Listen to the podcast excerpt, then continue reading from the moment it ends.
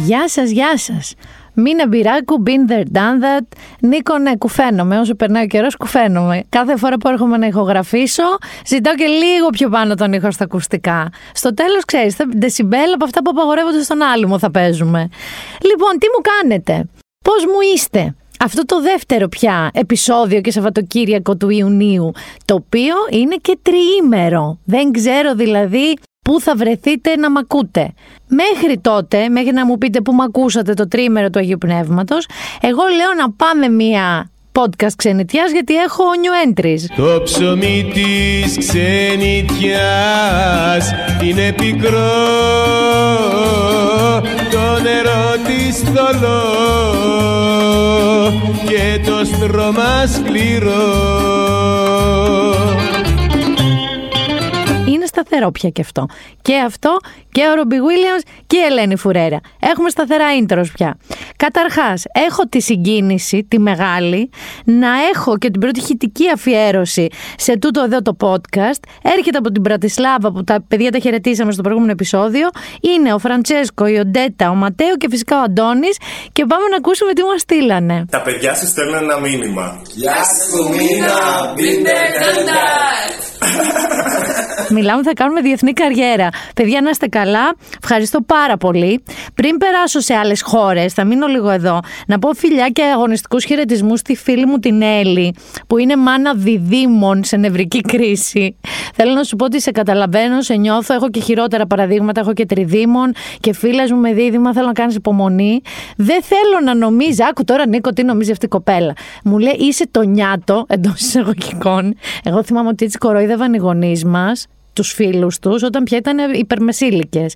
Λοιπόν, δεν είμαι αυτό το νιάτο που νομίζεις ότι κάνω εγώ αγρία ζωή. Εδώ ο Νίκος ξέρει.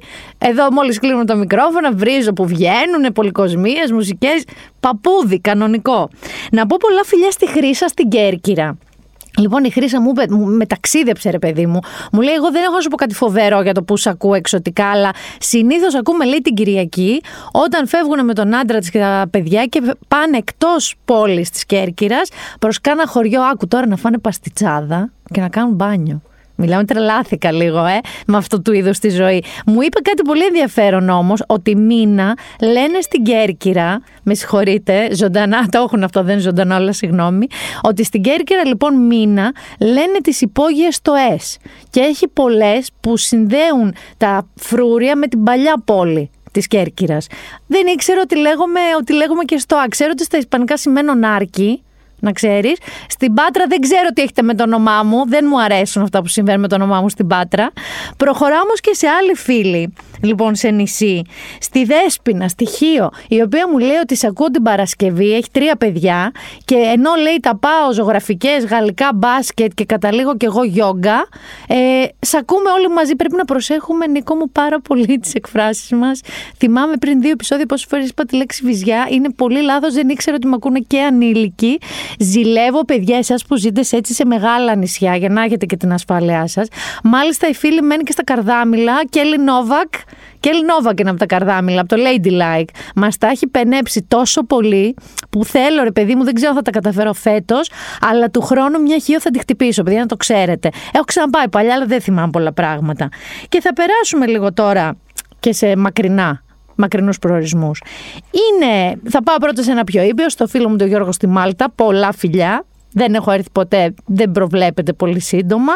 Εκεί όμως που κάπως θέλω πολύ να πάω, είναι μια φίλη μας, η Νίκη Αθηνά. Και δεν ξέρω, Νίκη Αθηνά, είναι εκεί στην Τιχουάνα, κάνεις όλα αυτά τα πράγματα. Η οποία ερωτεύτηκε, πήγε εκεί, χώρισε, αλλά έχει μείνει και είναι καθηγήτρια στο Πανεπιστήμιο της Τιχουάνα. Τεκίλα, σεξ, ο Μαριχουάνα. Δεν ξέρω αν συμβαίνουν όλα αυτά, αλλά να, μια επιτόπια και έτσι μελέτη και έτσι μια πραγματογνωμοσύνη θα την έκανα στην Τιχουάνα. Φιλιά στη Φιλαδέλφια. Φιλιά στη Φιλαδέλφια, στο αγόρι της Κωνσταντίνας, και επίσης πολλά φιλιά στην τριπλέτα, έτσι μου στείλατε, δεν ξέρω πώς σας λένε, στη Λισαβόνα, που ζουν εκεί. Μου είπαν λοιπόν ότι σηκώθηκαν πριν 2 χρόνια και φύγανε και είπανε, ρε εσύ, άμα εσύ και εγώ πούμε θα φύγουμε να ζήσουμε αλλού, δεν θα το καταμελετήσουμε, δεν θα πούμε πού είναι καλή ζωή, πού είναι φτηνά τα σπίτια, που... Αυτοί ξέρεις τι είπανε, πού μας άρεσε πάρα πολύ από εκεί που έχουμε ταξιδέψει.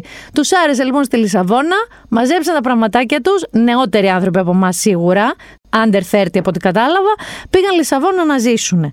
Αυτά ήταν, να ξέρετε, της ξενιτιάς τα σημερινά. Πολύ μου άρεσε αυτό το ταξίδι. Εντάξει, η φίλη στην Τιχουάνα κερδίζει για σήμερα και στην Κέρκυρα και στη Χίο μεταξύ μας. Θα πάμε όμως τώρα λίγο στο γεγονός ότι είμαστε μπροστά στο πρώτο καλοκαιρινό, έτσι γερό, ωραίο τρίμερο. Αυτό το περίφημο του Αγίου Πνεύματος. Αυτό λοιπόν εμένα δεν μου κάτσε καλά, Νίκο μου. Είχα σχεδιάσει τα πάντα. Είχα σχεδιάσει να πάω όπως και πέρυσι στο Μύτικα, εκεί έξω από το Αγρίνιο, που έχει απέναντι αυτά τα δύο φοβερά λευκαδοειδή νησάκια, Ιωνίου, καστό κάλαμο, καταπληκτικά. Πας βόλτες, είναι εξωτικά τα νερά, γυρνάς στο Μύτικα, έχει εκεί μια φοβερή ταβέρνα, το Φάρο, με ψάρια, κακαβιές, φρέσκα και τέτοια. Μας βρήκε ένας COVID στην παρέα, στο βασικό στέλεχος και όλες που κατάγεται από εκεί, να σου μου φυλάκια περαστικά. Μας βρήκε λοιπόν ο COVID, δεν θα πάμε εμείς πουθενά. Το σκεφτήκαμε, ξέρεις, αυτά τα τελευταία στιγμή, τα γράφουμε και εμείς, μην νομίζετε, τα sites. Κλείστε διακοπές τελευταία στιγμή τρίμερο. Εγώ δεν ένιωθα τρομερό στρες και άγχος, δεν μπορούσα να το κάνω. Επομένως είπαμε ότι θα μείνουμε Αθήνα, εσείς όμως να πάτε, να αδειάσει λίγο, να το δούμε αλλιώς. Όμως, θέλω να σας πω τώρα, δεν είμαι χερέκα, κύριε παιδί μου. Δεν είμαι χερέκα εκεί. Αλλά να, τώρα αυτό το τρίμερο, ίσως όχι όλες τις μέρες, αλλά σίγουρα τις 2.30, θα έχει... Καταιγίδα, στο μυαλό μου ξέσπασε μόλις σε είδα. Καταιγίδα, το κορμί μου σκίζει σαν γυμνή λεβίδα. Καταιγίδα ξαφνική, στο μυαλό μου, στην καρδιά και στην ψυχή. Αυτή την καταιγίδα του αντίπα, αυτή θα έχει. Λοιπόν, λέγεται Genesis, έχει και όνομα. Και όταν έχει όνομα μία κακοκαιρία, δεν είναι αστεία κακοκαιρία. Συνήθως στις ψιλοβροχούλες, άμα σας λέγανε θα βρέξει λίγο, δεν τους δίνουν όνομα. Τούτη εδώ λέγεται λοιπόν Genesis. Διαβάζω εγώ τον κύριο Κολυδά, γιατί τον εμπιστεύομαι πάρα πολύ στο νιους. Το έκτακτο δελτίο επιδείνωσης, λέει μάλιστα, αναβαθμίζεται σε έκτακτο δελτίο επικίνδυνων καιρικών φαινομένων, βαρομετρικό χαμηλό στο Ιόνιο. Εκεί θα με έβρισκε. Εμένα θα μου σκάγεις στα μούτρα. Θα κινηθεί ανατολικά και θα προκαλέσει την κακοκαιρία Genesis, η οποία θα επηρεάσει κυρίως τη Δυτική, Κεντρική και Βόρεια Ελλάδα. Εγώ θα σας πω τι λέει, να ξέρετε που πάτε, να ξέρετε τι θα σας βρει. Λοιπόν, την Παρασκευή θα επηρεαστούν τα νησιά του Ιωνίου, η Ήπειρος, η Δυτική Στερά και Δυτική Πελοπόννησος, κυρίως Αχαΐα και Ηλία. Το βράδυ τα φαινόμενα θα ξασθενήσουν. Από τις πρώτες ώρες Μακεδονία, Θράκη, νησιά Βορείου Αιγαίου και βαθμία Θεσσαλίας, Ποράδες, δεν έχεις αφήσει και τίποτα, Ανατολική Στερά και Βόρεια Εύβοια. Το βράδυ τα φαινόμενα θα πιάσουν Δυτική Μακεδονία, Δυτική Θεσσαλία και Ανατολική Στερά και θα αρχίσουν να ηρεμούν. Το Σάββατο έχουμε Κεντρική Ανατολική Μακεδονία, Ανατολική Θεσσαλία, Σποράδες, Εύβοια, Θράκη, νησιά Βορείου Αιγαίου και σιγά σιγά νησιά Ανατολικού Αιγαίου και Δωδεκάνησα θα σας πιάσει. Σιγά σιγά θα ξεσθενήσουν και Αττική θα μας πιάσει, να ξέρετε. Μην νομίζετε ότι εμείς θα γλιτώσουμε, απλά εγώ θα είμαι σπίτι μου στον καναπέ με Netflix, εσείς όχι. Θέλω να μην μου χαλιέστε όμως. Γιατί, Νίκο, δεν είναι πολύ ωραίο ακόμα και αν σε βρει μια μπόρα να βάλεις το φουτεράκι σου να πιεις τσίπουρα. Πρέπει ντε και σώ να καρβουνιάσεις τον ήλιο, σαν τη γιαγιά στο κατρέχει με τη μέρη. Δεν χρειάζεται. Θυμάμαι, και θα σας το πω αυτό και θα σας το συστήσω πολύ, ειδικά αν σας βρει τώρα. Είχαμε πάει, μάλιστα με την κοπέλα που έχει τον COVID και δεν θα πάμε τώρα στο Μυτικά, είχαμε πάει διακοπές στη Σκύρο, Νίκο, μια χρονιά. Αλλά είχαμε φύγει 25 Αυγούστου, με τα ρίσκα μας. Γιατί ξέρεις ότι από εκεί και πέρα κάτι μπορεί να σε βρει. Στις διακοπές, ενώ μας έκανε τη χάρη για καταπληκτικό καιρό, ήταν μια μέρα που το ξέραμε, το είχαμε δει δηλαδή, το είχαμε διαβάσει, ότι έχουμε κακοκαιρία. Συννεφιές, αέριδες, βροχές. Και τι κάναμε, ήμασταν 4 άτομα και είπαμε θα πάρουμε σβάρνα τη χώρα της Κύρου και ο κάθε ένας θα διαλέγει μία ταβέρνα, καφενείο, κάτι, θα πηγαίνουμε, θα διαλέγει 4 πιάτα, θα πίνουμε τσίπουρα, μετά πάμε στο επόμενο καπάκι, όχι μετά από 2 ώρες, διαλέγει ο δεύτερος, διαλέγει ο τρίτος. Θέλω να σας πω, εντάξει, γίναμε κροκόδιλοι από το φαΐ και το τσίπουρο, αλλά ήταν μια πάρα πολύ ωραία ιδέα. Οπότε, αν σας χαλάσει ο καιρός, δεν πειράζει μόνο και με το μαύρισμα. Ξέρουμε πια πόσο ότι δεν είναι υγιές όλο αυτό το πράγμα με τον ήλιο.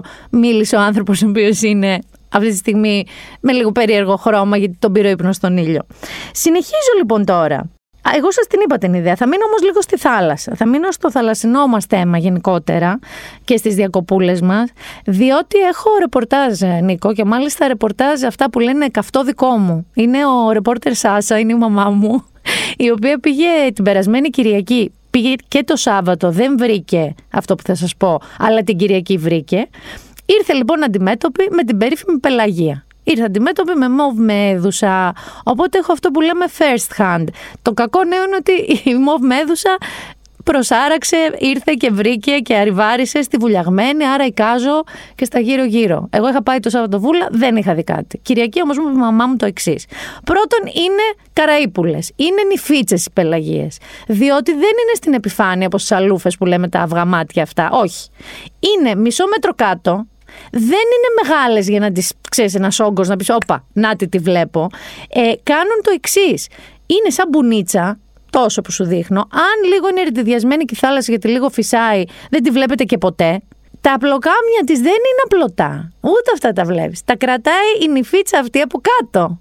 Οπότε όταν βρει το θύμα, στην περίπτωση της μαμάς μου βρήκε έναν κύριο και του τύλιξε όλο το πλοκάμι στο χέρι, είχε αφήσει όλο το σημάδι. Λοιπόν, τα απλώνει όταν βρει τον καημένο ή την καημένη που θα τα κολλήσει κλατς πάνω. Λοιπόν, θέλω να σας πω ότι το είπα, μια φίλη μου το έστειλε και είμαι πολύ πολύ μαζί σου. Μαγειρική σόδα, παιδιά, sorry, εγώ θα την έχω στην τσάντα. Έχω άλλα κι άλλα μες στην τσάντα μου. Ό,τι μπορείτε να φανταστείτε έχω. Βότσα, λακκοχίλια, αυτά. Θα με χαλάσει ένα φακελάκι μαγειρική σόδα. Και μάλιστα η μαμά μου μου είπε ότι τις βγάλανε έξω σε σακούλα, τις τρεις που βρήκανε για να τις πετάξουν. Και μου είπε ότι παρατήρησε, τώρα συγγνώμη για την αηδία, αλλά ότι από τις βεντούζες έβγαζε μια έτσι κίτρινη έκρηση που εικάζω ότι είναι αυτή η νευροτοξίνη, αυτή που μας γλεντάει.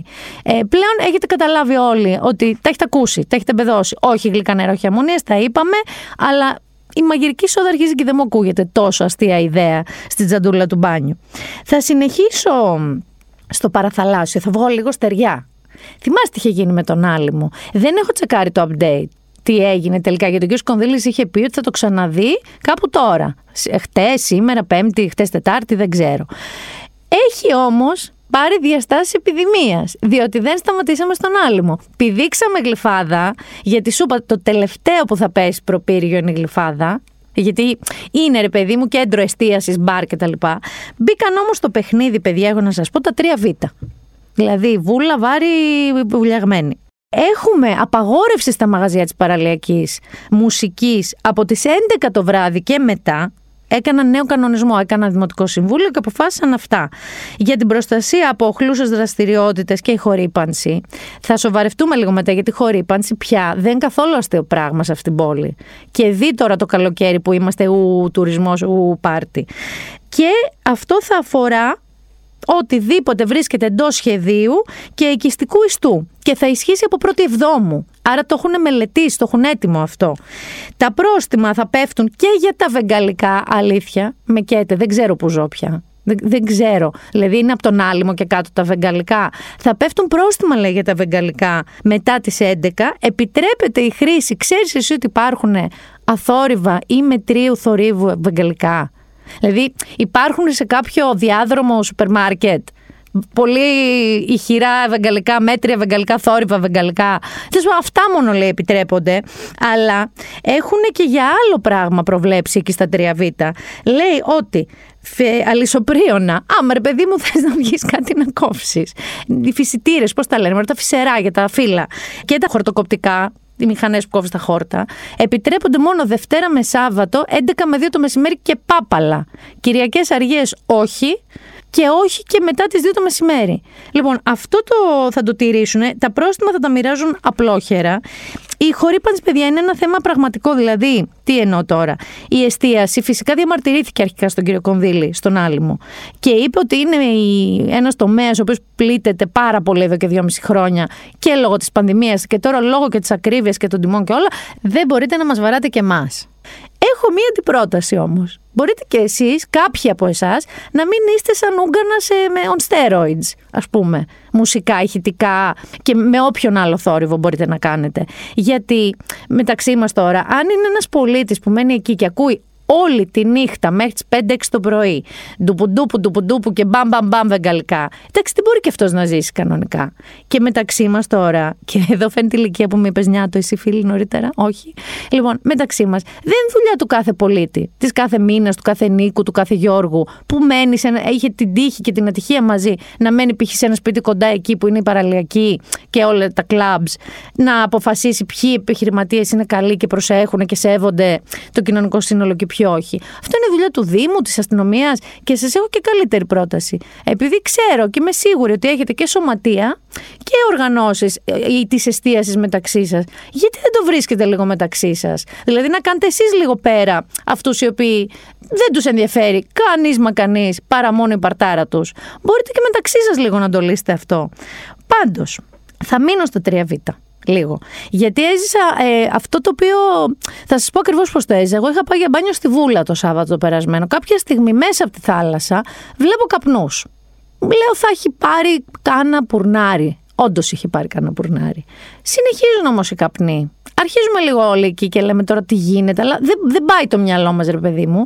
Σκάνε ελικόπτερα που γεμίζουν νερό από τη θάλασσα εκεί που κολυμπούσαμε, ξανά και ξανά και ξανά. Λέμε πού να έχει πάρει. Δεν είχε βγει ακόμα στις ειδήσεις. Πετάγεται μια κυρία κάπου, το διαβάζει, κάποιος λέει ότι είναι άνω Γλυφάδα. Όχι, λέμε, έχει όμως εκεί κορφές, δηλαδή σκέτα δέντρα, χωρίς σπίτια.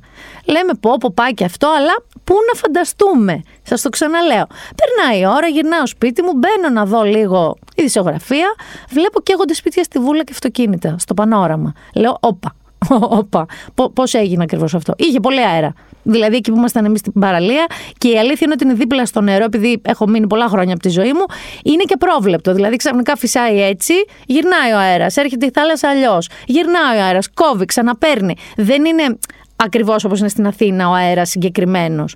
Παρόλα αυτά, παιδιά, επειδή συνειδητοποίησαμε κάτι, γιατί το συζητούσαμε εκεί και με μια διπλανή παρέα που πιάσαμε κουβέντα, μετά από όλα αυτά που έχουμε ζήσει, αυτές τις τραγωδίες με τη φωτιά, από μάτι, από βαρύ μπόμπι, από έβεια, από. Είναι σαν συλλογικό τραύμα. Δηλαδή πλέον το να δεις καπνό και ελικόπτερα και αέρια μέσα και να ακούσεις σιρήνες πυροσβεστικής, δεν το εισπράττεις όπως πριν 15 χρόνια, που πάλι είχαμε τεράστιες πυρκαγιές, αλλά δεν είχαμε ζήσει αυτές τις τραγωδίες.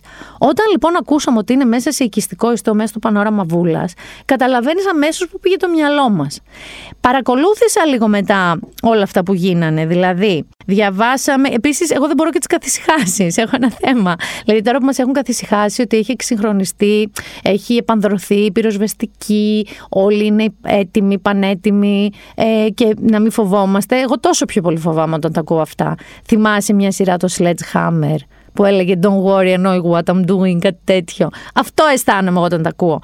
Παρ' όλα αυτά, επειδή ακούσαμε για φλεγόμενα πουλιά που πέσανε στο σταθμό της ΔΔΕ, ότι από σπινθήρα πήρε φωτιά ένα πουλί και αυτό έπεσε σε κάτι ξερά χόρτα και πήραν τα χόρτα. Και μετά αυτό, επειδή ήταν μέσα στο σταθμό του ΔΔΕ, δεν μπορούσε να παρέμβει πυροσβεστική, γιατί έπρεπε να έχουν δικό του σύστημα πυρόσβεσης. Μετά βγήκε η κυβέρνηση, μίλησε για τα καθάριστα αυτά τα χωράφια και τα οικόπεδα τα οποία δεν έχουν καθαριστεί. Μετά βγήκε ο κύριος Λέκας και είπε ότι τα περισσότερα σπίτια που αρπάξανε είναι από αυτά που λέμε, α, τι ωραίο αυτό το πεύκο που μπαίνει μέσα στη βεράντα μας, μην το κόψουμε. Είναι πολλά. Αυτό που μπορούμε σίγουρα να κάνουμε εμείς σαν πολίτες, καταρχάς δεν θα συζητήσω τώρα το δεν πετάμε τσιγάρα έξω από τα παράθυρα, δεν θα το συζητήσω καν, δεν πάμε να κάψουμε ένα λάστιχο σε ένα χωράφι, είναι όντως ο καθαρισμός όσων χωραφιών οικοπαίδων μπορεί ο καθένας να έχει, και οι δουλειές των Δήμων είναι να το κάνουν και αυτεπάγγελτα αν δεν μας βρίσκουν και να μας το χρεώνουν. Δηλαδή, κάπως πρέπει να κάνουμε και εμείς το δικό μας. Σε καμία περίπτωση, βέβαια, δεν λέω ότι είναι σαν τις μάσκες, ας πούμε, καλή ώρα, που τώρα παρατηρούμε πάλι έξαρση, ότι είναι σε εμάς, εξαρτάται από εμάς, για το αν θα κάνουμε ή όχι. Όχι. Το μόνο που λέω είναι ένα τσικ και εμείς, ας πούμε, αυτό που λέει, και θυμάμαι εγώ στο σπίτι στη Βούλα είχαμε κλαδιά πεύκων μέσα στο η βεράντα που μπαίνανε και λέγαμε κρίμα, μην τα κόψουμε και αυτά. Έλα όμως που αν έπαιρνε αυτό το πεύκο, κατευθείαν θα παίρναμε κι εμείς. Και τα σκέφτομαι τώρα αυτά λίγο και γίνω άνω κάτω. Άνω κάτω γίνομαι και για κάτι άλλο και θα μείνω πάλι θάλασσα, θα μείνω πάλι νησάκια. Ο Ερντογάν δεν το βάζει κάτω, Νικό μου. Είναι πάρα πολύ θυγμένος. Είναι σαν όταν έχετε τσακωθεί πάρα πολύ με το τέρι σας και το ρωτάτε συνέχεια τι έχεις, τίποτα, αλλά ανοίγει το στόμα του τι να έχω, που αυτό και αυτό. Λοιπόν, όπου σταθεί και όπου βρεθεί, λέει για τον Μητσοτάκη στον Νταβός, για τον Μητσοτάκη στο Κογκρέσο στην Αμερική, που ενώ έχουμε συμφωνήσει μεταξύ μας ότι δεν θα βάζουμε τρίτους στις δικές μας, ας πούμε, σχέσεις, με έχει κάνει ρόμπα bottom line, πάει και φέρεται σαν να μην τα πάμε ποτέ αυτά. Συνεχίζει όχι μόνος του, με όλη του την κυβέρνηση.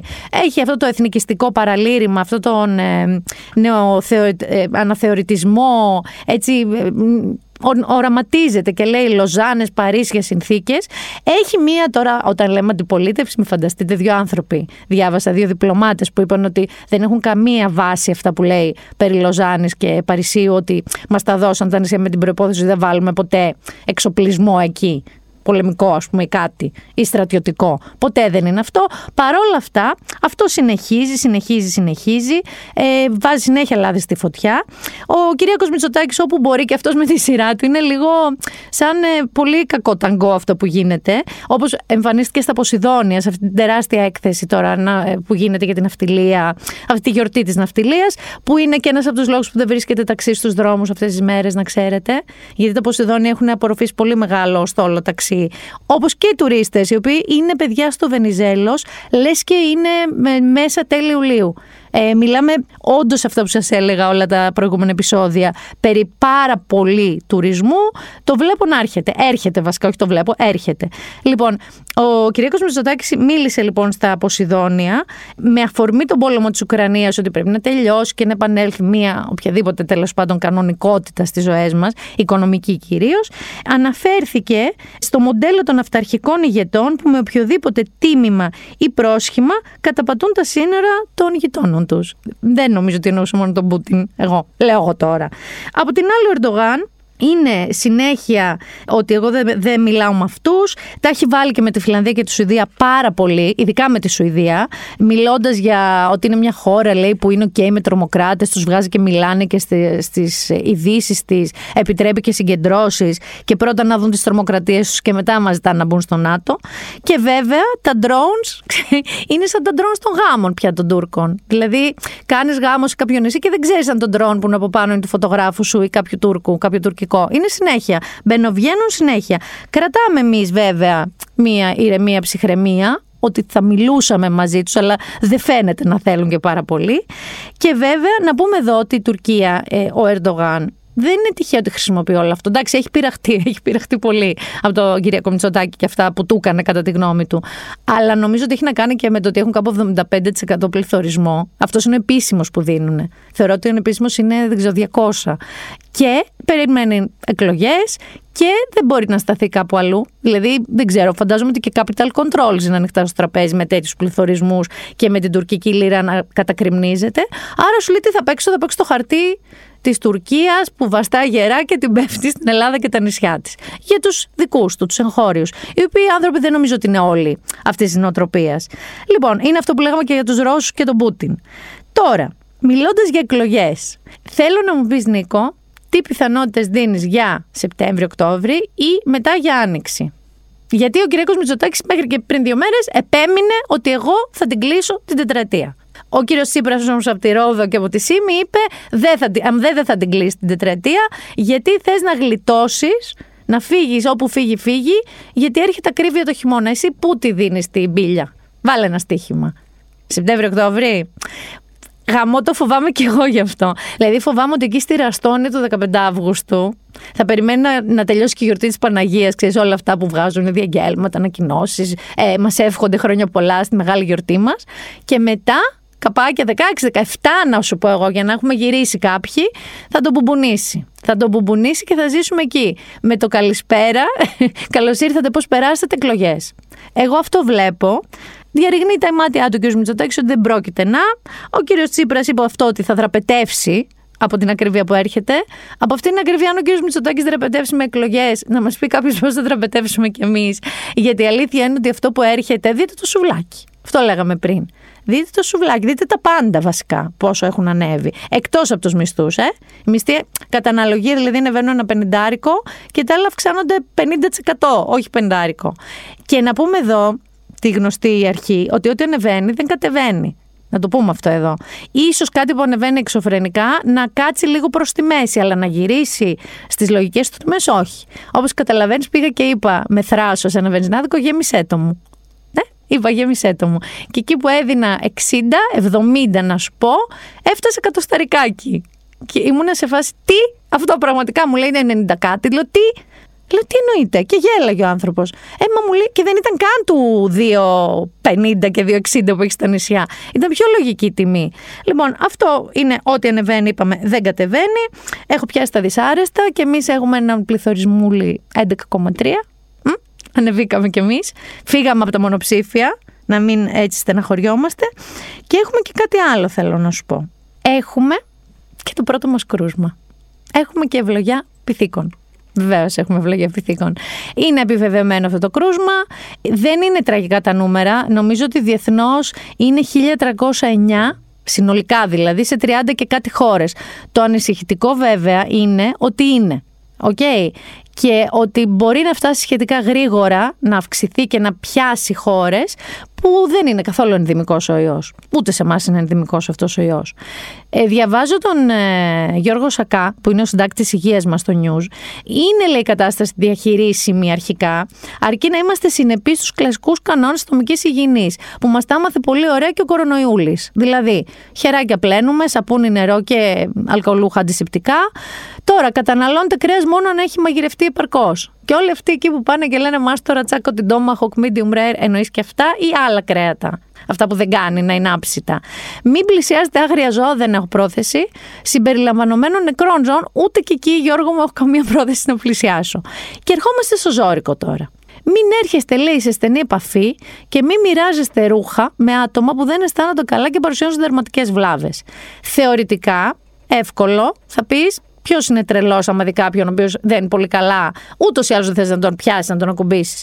Θα πω δύο λέξεις. Τράμα, ας πούμε. Μετρό, θα πω. Θα πω μετρό, θα πω λεωφορείο. Που και σε πολύ στενή επαφή έρχεσαι και δεν μπορείς να τσεκάρεις γιατί δεν τον ξέρεις τον άνθρωπο, αν νιώθει καλά ή δεν νιώθει, αν έχει καμιά φαγούρα. Δεν ξέρεις καθόλου. Και θα πάμε και στο level νησιά, να ξέρετε. Γιατί στα νησιά, στις χώρες των νησιών, στα σοκάκια, ειδικά την περίοδο που θα πάμε περισσότεροι, όχι απλά έρχεσαι σε επαφή. Χορεύεις και ένα βαλσάκι εκεί που προσπαθείς να περάσεις με τον άλλον. Αγκαλίτσα παίζει. Αγκαλίτσα και ρουχάκια. Για να μην μπούμε αυτή την προσφυλή συνήθεια των Ελλήνων. Καταρχάς, όλοι αγκαλιαζόμαστε, φιλιόμαστε. Το έχεις τσεκάρει εσύ? Σε έχουν αγκαλιάσει? Σε έχουν φιλήσει? Εμείς για κάποιο λόγο πάω σε events και με ανθρώπους που λέμε γεια. Τις κανονικές εποχές, ξαφνικά σε πιάνουν και σε φυλάνε και είναι λίγο κάπως. Αλλά θέλω να πω ένα αυτό το άλλο, έλα κάτσε στην ξαπλώστρα μου, έλα να τα πούμε στην πετσετούλα σου. Ξέρεις εσύ πώς θα σε βρει. Και σας έχω και χειρότερα, Γιατί εντάξει, τα βασικά συμπτώματα, λέει, είναι πυρετός, κεφαλαλγία, μυαλγία, οσφιαλγία, λεμφαδένες και αυτά.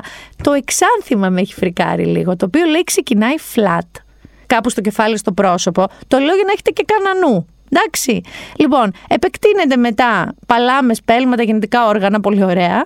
Και αρχικά, λέει, είναι κοιλίδες, επίπεδες. Επίπεδες βλάβες λέγονται. Μετά γίνονται βλατίδες, δηλαδή ανυψωμένες βλάβες. Παίζει πανοσύκωμα στην κοιλίδα σου.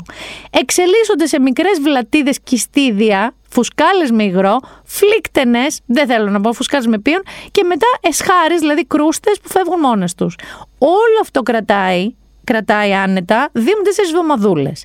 Και τώρα, σας έχω και χειρότερο. Τα monkeypox και γενικά οι pox viruses, αυτοί οι παραλλαγές ευλογιάς, έχουν, λέει, τρομερή αντοχή σε περιβάλλον με χαμηλή υγρασία, δηλαδή κάτι ξηρό. Κάτι, ας πούμε, σαν το καλοκαίρι που έχει 100 βαθμούς και καμία υγρασία. Και λέει ότι αν κάποια υλικά έρθουν σε επαφή με μολυσμένους ασθενείς ή μολυσμένα αντικείμενα, π.χ. που λέγαμε κλινοσκεπάζουμε τα πετσέτες, μπορεί, ακούστε, να παραμείνουν μολυσματικά για μήνες ως και χρόνια. Και δεν αρκεί το απλό προπαντικό. Θέλει κάτι διαλύματα. Εντάξει, μετά είναι αρχής για οργανική χημεία και λέει εδώ ο Γιώργος Σακάς, τα πόμολα και αυτά. Εγώ εκεί έχω αρχίσει εγώ και ζορίζομαι. Παρόλα αυτά, εγώ έχω κλείσει ένα τόσο δανεισάκι, ούτε χώρα καλντερίμια και χαμοθάχη, ούτε τίποτα. Δεν πολύ παίρνω, μένω πολύ κοντά ευτυχώς στη δουλειά μου και δεν παίρνω μέσα μαζικής μεταφοράς. Να σας πω τώρα να προσέχετε, δεν ξέρω τι να σας πω. Πάντως είχαμε το πρώτο μας κρούσμα εδώ, το πρώτο μας επιβεβαιωμένο. Και θα σας πάω τώρα Πάλι σε νησί. Σε νησί θα γυρίσω. Αλλά είναι λίγο μεγάλο αυτό το νησί. Αυτό το νησί είναι η Αγγλία. Η Αγγλία λοιπόν είχε πολλαπλά αυτή την περίοδο έτσι, νέα και ειδήσεις. Βέβαια το σημαντικότερο όλων είναι το πλατινένιο ιωβιλέο της Λίλιμπετ, της Βασίλισσας Ελισάβετ, η οποία είναι αισίως 96, Νίκο μου, κορακοζόητη, τουλάχιστον στα εκατοστήσει. Δηλαδή, άμα κάποιος έχει φτάσει 96, είναι σαν την Betty White, θυμάστε, που θα κλείνει τα 100 την κομική ηθοποιό και έφυγε 99 και κάτι. Είναι αμαρτία. Άμα έχεις φτάσει 96, ας το δώσει το κατοστάρι να το κλείσεις. Είναι λοιπόν ντούρα, όχι όσο παλιά. Έκλεισε 70 χρόνια στο θρόνο της Μεγάλης Βρετανίας. Έχει βασιλέψει περισσότερο από οποιονδήποτε άλλο Βρετανό μονάρχη ever. Και βέβαια οι Βρετανοί που την αγαπάνε τη βασίλισσά τους γιόρτασαν δεόντως. 4 μέρες γιόρταζαν. Είχαν άδεια κανονική από τη σημαία που λέμε, εθνικής εορτής, και Πέμπτη και Παρασκευή και Σάββατο και Κυριακή. Και φυσικά δεν ήταν μόνο αυτό. Την είδε στη βασίλισσα με το αρκουδάκι των Μπάντινγκτον που λέγανε που φυλάει ο καθένας το στάκι του με τη μαρμελάδα. Λοιπόν, εγώ Μπάντινγκτον θέλω να σου πω ότι τον λάτρευα μικρή. Είχα διαβάσει τα μυθιστορήματα και επειδή αυτός δεν φαινόντουσαν οι πατούσες του, πέρναγα τη φόρμα μου κάτω από τις πατούσες μου και περπατούσα μέσα στο σπίτι σαν να είμαι το αρκουδάκι Πάντιγκτον. Λεπτομέρεια για την παιδική μου ηλικία, αν ακούει κάποιος ψυχαναλυτής. Είχε φοβερές συναυλίες τώρα με Queen, με Duran Duran, με Diana Ross. Ο Μπέκαμ ανέβηκε στη σκηνή. Πάρα πολύ γνωστή στάρ της Βρετανίας. Η ίδια η γλυκούλα δεν πολύ παρακολούθησε. Δηλαδή ήταν λίγο στο kick-off. Δεν εμφανίστηκε στα επόμενα και ξαναεμφανίστηκε λίγο στο τέλος σε μια εμφάνιση έκπληξη. Τα είδε όλα αυτά, λέει, τις συναυλίες και αυτά από το κάστρο του Windsor, από την τηλεορασίτσα της, από το σφιτάκι της, η γιαγιά καυτή, από το παλάτι. Και έγιναν υπαίθρια πικνίκ, παιδιά. Έχω 2 φίλους μου που ζουν εκεί πολλά χρόνια. Είχε 200.000 υπαίθρια πικνίκ, οργανωμένα από δήμους, από γειτονιές και αυτά. Μιλάμε ότι το γιόρταζαν σαν τρελή. Πάρτι, συναυλίες και άλλα πάρτι, όλα για το ιεβιλέο της βασίλισσας, το περίφημο Τζουμπιλί. Λοιπόν, υπήρχαν όμως 2 πράγματα που αμαύρωσαν λίγο αυτούς τους εορτασμούς. Το ένα ήταν ο μικρός γιος, δεν ξέρω αν τον είδες Νίκο, του Βίλιαμ και της Κέιτ. Εντάξει, ο περίφημος Λούι. Μην τον λέτε Λούι, το ψαξα, δεν κάνω την έξυπνη, προφέρετε Λούι. Λουί. Δεν προφέρεται το S. Ο μικρός λοιπόν αυτός είναι 4 χρονών. Ξεκίνησαν τα κακά μαντάτα. Το παιδάκι αυτό έπαθε ντέμιαν σε όλο τον 4ημερο εορτασμό. Δεν άφησε στιγμή. Όλα λοιπόν ξεκίνησαν αρχικά με την παρέλαση έναρξης των εορτασμών. Είναι αυτό το περίφημο Trooping the Colour, που είχε και τα πολεμικά τους αεροπλάνα, κάνανε επίδειξη και παρέλαση κτλ. Εκεί λοιπόν αυτός έπαθε έναν παροξισμό που έγινε viral, που όταν περνάγαν τα αεροπλάνα έπαθε κακό και είχε κλείσει τα αυτιά του και φώναζε λαλαλαλα, αυτό που κάνει το παιδάκι, ούρλιαζε. Μετά είχε εκνευριστεί, έκανε μούτες, τράβαγε τα χείλια του, τράβαγε τα αυτιά του, έκανε γκριμάτσες και όλοι ήμασταν αχ το γλυκούλι, εντάξει, καλά που δεν είναι το δικό μας και αυτά. Και έρχεται το κλείσιμο. Έρχεται λοιπόν το κλείσιμο, εμφανίζεται, ενώ δεν την περίμεναν, και η βασίλισσα για να τους χαιρετήσει. Και είναι ο μικρός, είναι μια παρέλαση 2,5 ωρών σε αυτό το 4χρονο που δεν την πάλεψε ούτε 1/4 στην προηγούμενη εμφάνιση. Καταλαβαίνετε λοιπόν ότι έπαθε ντέμιαν μαζί με Τσάκι, μαζί με Άνναμπελ που είναι η νύφη του Τσάκι, τα πάθε όλα. Το οποίο έκανε από το ότι έκλεινε το στόμα της μάνας του, Κέιτ πάρα πολύ χαμογελαστή δίπλα, πολύ γλυκούλα, η προγιαγιά παραδίπλα, τους κοίταγε λίγο σαν εξωτικά πτηνά, άρχισε να τραβάει τα μαλλιά ενός κοριτσακίου μπροστά, να σηκώνεται στη θέση του, να της κάνει αυτό στη μύτη το να τη χτυπάει, να της τραβάει τα μαλλιά. Και αυτή, ενώ ξέρεις, έσκυβε γλυκά, είμαι σίγουρη ότι έκανε αυτό που κάναν οι μανάδες μας, που μας τσιμπάγανε από κάτω, ότι θα τα πούμε στο σπίτι. Θα τα πούμε στο σπίτι. Κάτσε να γυρίσουμε σπίτι να το πω στον πατέρα σου. Να το πει, ξέρω εγώ, στον Βίλιαμ. Λοιπόν, αυτό ήταν το ένα πολύ χαριτωμένο πράγμα που απείλησε όλες αυτές τις γιορτές, κυρίως γιατί έκλεψε τις εντυπώσεις. Δηλαδή, η αλήθεια είναι αυτή. Αντί να κοιτάνε, ξέρεις, τις παρελάσεις και αυτά, ήταν παντού αυτός ο Λούι, ο πρίγκιπας Λούι, και τον βλέπαμε όλοι και σχολιόμασταν μαζί του. Συνέβη όμως και ένα άλλο δράμα και ξεκίνησε από τη χώρα μας, έχω να σου πω. Η βασίλισσα, σε αυτή την τελευταία της έτσι εμφάνιση, φορούσε ένα λαχανί ταγέρ. Η βασίλισσα Ελισάβετ λατρεύει το χρώμα. Την έχουμε δει με φούξια, με shocking pink, με κίτρινα, πορτοκαλί. Της αρέσουν τα ταγέρ και τα ensemble και τα ντεπιές με χρώμα. Και έβαλε αυτό. Και βγαίνει η δικιά μας, που δεύτερο σερί επεισόδιο την αναφέρω, η Ζωζό, μία είναι η Ζωζό, η Ζωζό η Σαπουτζάκη, Ανεβάζει λοιπόν στο Instagram φωτογραφία της βασίλισσας και δική της δίπλα και λέει ότι εγώ κυρία Ελισάβετ μου τα πρόλαβα νωρίτερα, με καπέλο η Ζωζό, όχι χωρίς καπέλο, με καπέλο κι αυτή, τα φόρεσε λοιπόν την Κυριακή του Πάσχα. Είχαμε ντυθεί λαχανίδα εμείς πριν τη βασίλισσα, οπότε αγαπητή βασίλισσα Ελισάβετ Κορακοζόητη να είστε, αλλά θα σας αφιερώσω μια ζωζόκα που είναι κορίτσι ζώρικο, σκληρό και αιμοβόρικο. Κάτε πέρα να διαβώ, μην τα κάνω όλα λίπα, μην τα κάνω ρηματιό, μην τα κάνω όλα λίπα, μην τα κάνω ρηματιό.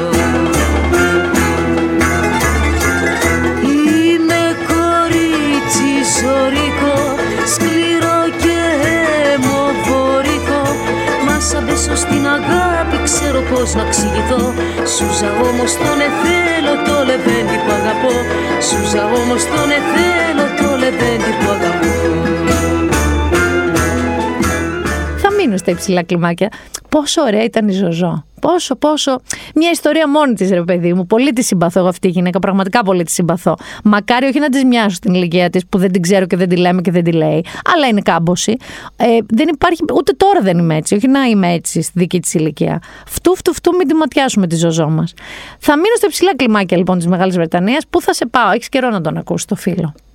Θα σε πάω σε αυτό το αγόρι με τα χρυσά τρελά μαλλιά, που είναι πρωθυπουργός αυτή τη στιγμή στη Μεγάλη Βρετανία, αυτό το αγόρι που αγαπάει τα πάρτι, αυτό που αγαπάει τα πάρτι ακόμα και όταν δεν πρέπει, όπως σε ένα lockdown, αυτό το αγόρι το ατίθασο.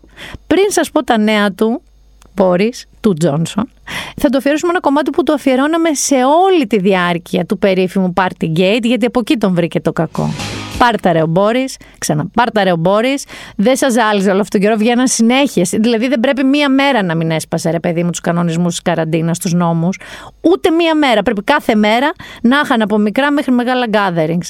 Και σε όλα η δικαιολογία του ήταν ούψ, δεν ήταν ακριβώς αυτό. Ούψ, δεν ήξερα ότι είναι πάρτι. Τα γνωστά. Δεν κατάλαβα ότι ήταν πάρτι μέχρι που είδα την τούρτα. Δεν φταίω. Δεν είναι αυτό που νομίζετε. Τέτοια κατάσταση. Ήρθαν όμως λοιπόν οι δικοί του βουλευτές και σου λένε να σου πούμε λίγο ρε Μπόρις. Να σου πούμε λίγο βρε ματάκια μου. Να σου πούμε βρε αγόρι μου λίγο. Δεν σε εμπιστευόμαστε πια. Δεν σε θέμε πια. Και θα καταθέσουμε πρόταση δυσπιστίας, μομφής.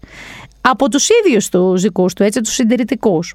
Αυτό λοιπόν είχε καιρό αρχίσει να διαφαίνεται ότι πάει προς τα εκεί, διότι ο περίφημος Μπότζο, όπως τον λένε στην Αγγλία, από τον Μπόρις Τζόνσον και τον Μπόζο, τον κλόν, τον λένε Μπότζο. Ο Μπότζο λοιπόν, είχαν διαραγεί σχέσεις του με αρκετούς βουλευτές του κομματός του. Γίνεται λοιπόν η ψηφοφορία. Ο ίδιος έχει πει σε πηγαδάκια, που όπως καταλαβαίνετε ήταν πρωτοσέλιδα παντού αυτά τα πηγαδάκια, ότι με κάτω από 100 ψήφους υπέρ της πρότασης μορφής, άρα εναντίον του, θα ήταν οκ. Okay. Και βγαίνει το αποτέλεσμα. Και είναι 148, για απλά δεν είναι κάτω από 100. 148 βουλευτές του θέλουν να τον τζάσουν και 211, αν δεν κάνω λάθος, είναι οκ okay με τον Μπόρις. Μιλάμε για το 41% χοντρικά των ιδίων του των βουλευτών, του είπαν στα μούτρα δεν σε θέλουμε. Φύγε. Go away. Θέλω να σας πω εδώ ένα fun fact.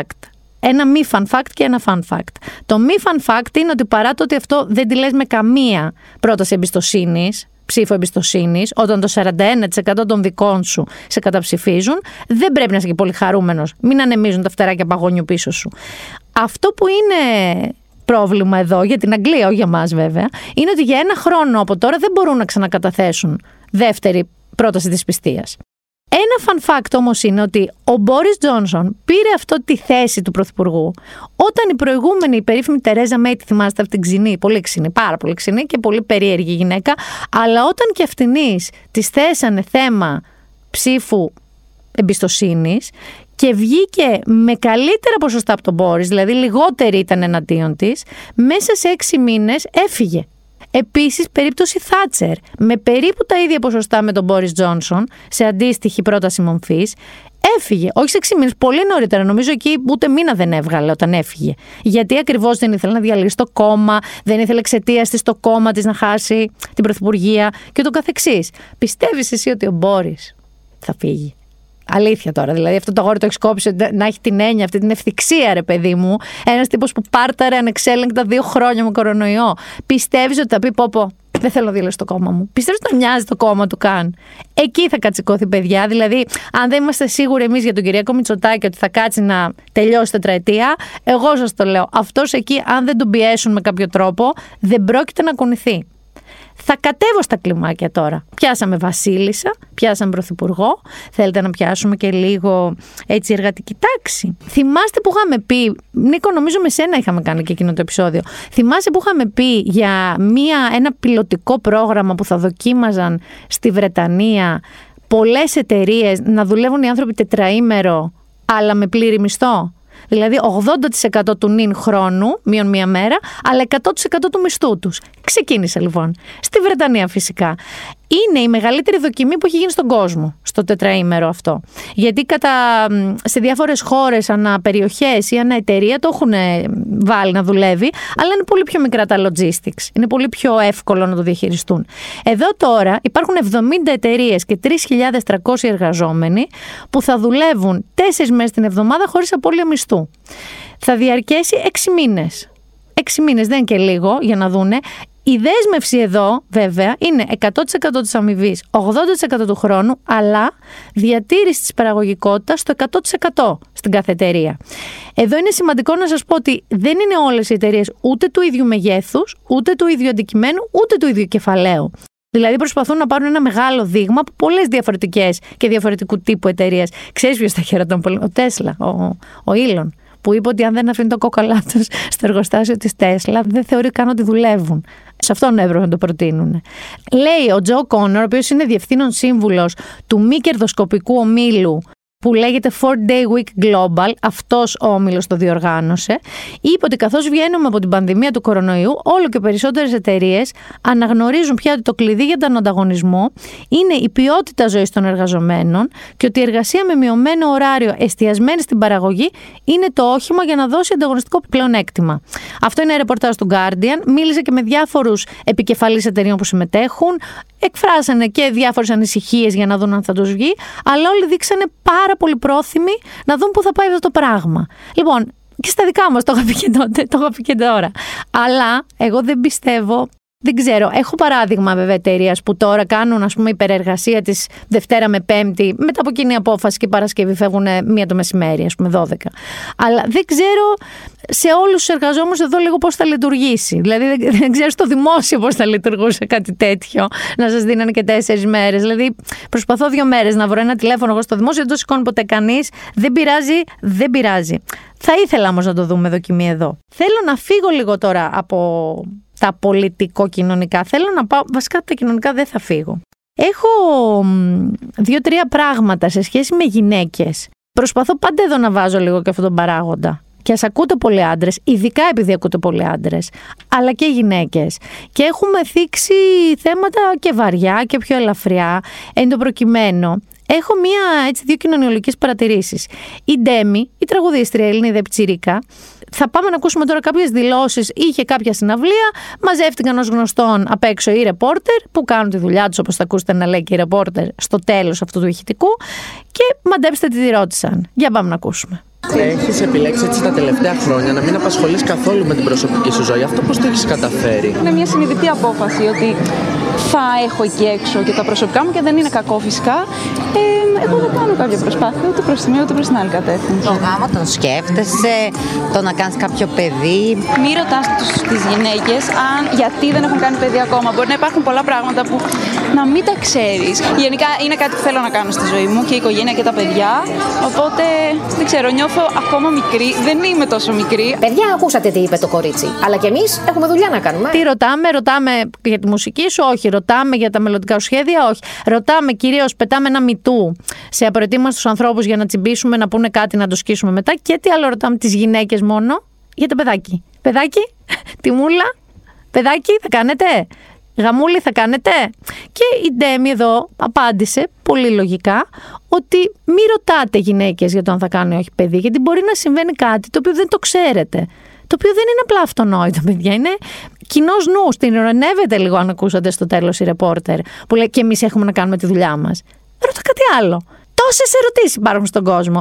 Αλήθεια, ρώτα το αγαπημένο της χρώμα, ρώτα το ζώδιο. Δεν ξέρω τι θα ρωτήσεις. Μην τη ρωτάς για το παιδί. Έχουμε όμως χειρότερο.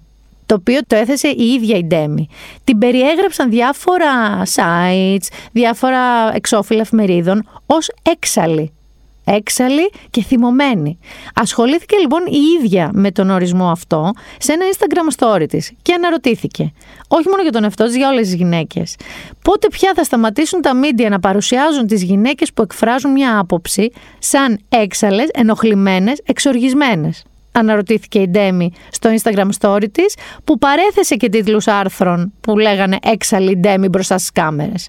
Λοιπόν, αυτό το περίφημο αφήγημα τρελές, ιστερικές, έξαλλες, εξοργισμένες, για κάτι αυτονόητο. Αυτονόητο, έτσι. Είναι λίγο όπως έγινε αυτό που λέγαμε και για την Amber Heard.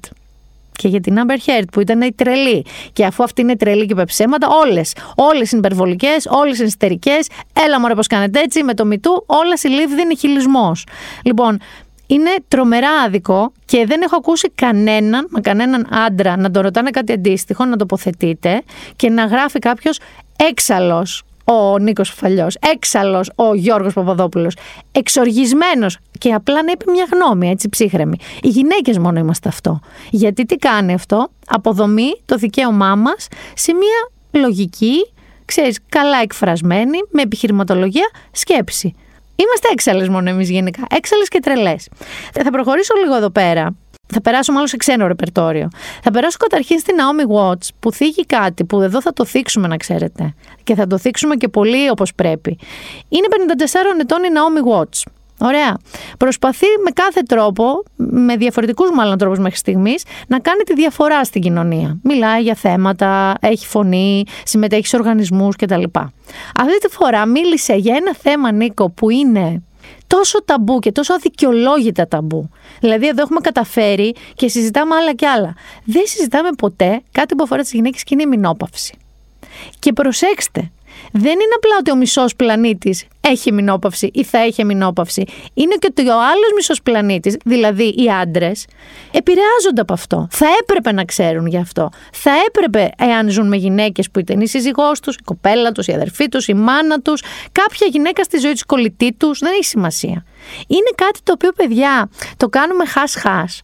Σαν να μην πρέπει να μεγαλώνουμε. Σαν το συγκεκριμένο, δηλαδή, η μηνόπαυση στη γυναίκα που έρχεται σε έτοιμα τα γυρατιά. Δηλαδή με το γύρας. Όπως εσένα έρχεται, ξέρω εγώ, πολύ αμαλιών, ιρτίδες. Αυτό όμως δεν το λέμε, γιατί ξαφνικά η γυναίκα τι είναι? Μαραμένο, χαμομήλι, πεταμένο σε μια γωνία. Έχει πάψει να είναι αναπαραγωγική, έχει πάψει να είναι νέα, ενδιαφέρουσα. Τελειώνει η ζωή της, ρε παιδί μου.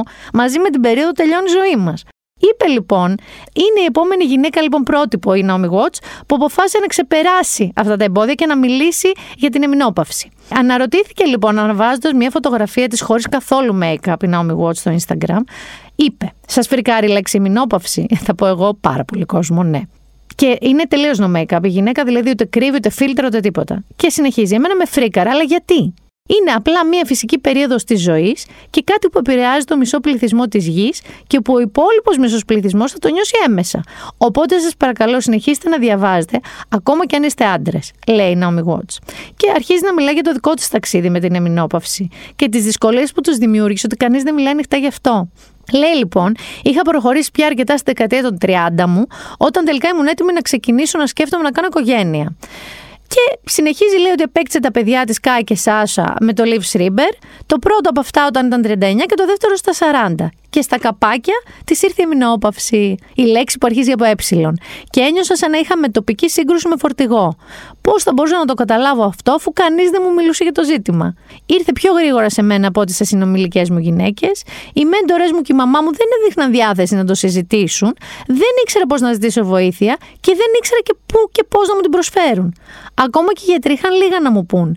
Παιδιά, εδώ θέλω να σας πω ότι οι γιατροί, επειδή και εγώ είμαι στα πέριξ αυτής της κατάστασης, είμαι στο προθάλαμο, ας πούμε, οι γιατροί ξέρεις τι σου λένε? Εντάξει, περίμενε το, ζεις το, θα περάσει. Δεν περνάει, και το ξέρετε καλά και οι γυναίκες και οι άντρες που έχετε λίγη ενσυναίσθηση προς τις γυναίκες σας. Είναι μια διαδικασία που μπορεί να τραβήξει 4 χρόνια. 4 πάρα πολύ δύσκολα χρόνια, με εξάψεις, με νεύρα, με αλλαγές στη διάθεσή σου, με μελαγχολίες, με πάρα πολλά. Επηρεάζονται όλες σου οι ορμόνες. Εντάξει. Και σημείωσε η Αυστραλή ηθοποιός λοιπόν ότι είναι παράξενο, αλλά είναι σαν ένας άγραφος κώδικας σιωπής. Οι γυναίκες πρέπει να το καταπιούν και να το διαχειριστούν, επειδή έτσι έκαναν οι προηγούμενες γενιές. Πιστεύω ότι ήρθε η ώρα να δούμε τις γυναίκες σε αυτή τη φάση της ζωής τους ή σε αυτό το ηλικιακό γκρουπ να εκπροσωπούνται επαρκώς. Έχουμε υποβαθμιστεί στα μίντια, στις ιστορίες και στο μάρκετινγκ για τόσο πολύ καιρό. Ειδικά τη στιγμή που το 2025 περισσότερο από 1 δισεκατομμύριο γυναίκες θα βρίσκονται σε εμεινόπαυση στον πλανήτη. Εξήγησε με αυτόν τον τρόπο ότι οι γυναίκες που διέρχονται την περίοδο της εμεινόπαυσης πρέπει να βγουν στο προσκήνιο. Και βέβαια εξηγεί η ίδια ότι είναι πολύ περήφανη που συμμετέχει σε ένα project που θα μάθουμε σύντομα, στην ουσία να σπάσουν αυτή τη μυστικοπάθεια και την τροπή γύρω από μια πάρα πολύ φυσιολογική φάση της ζωής μιας γυναίκας και να χτιστεί μια πιο υγιής κοινωνία για τις επόμενες γενιές. Πώς μπορούμε πια και μιλάμε για body positivity, μιλάμε για αυτοδιάθεση, μιλάμε για πάρα πολλά πράγματα γυναίκες. Κοίτα που αυτό το έχουμε αφήσει πίσω. Ακόμα και οι ίδιες κορίτσια κάνουμε το κακό. Δηλαδή μπορεί να χρειαζόμαστε μια περίοδο να το δεχτούμε, γιατί και για μας αυτό κάπως σηματοδοτεί το πέρασμα σε μια άλλη ηλικία, σε μια άλλη φάση ζωής.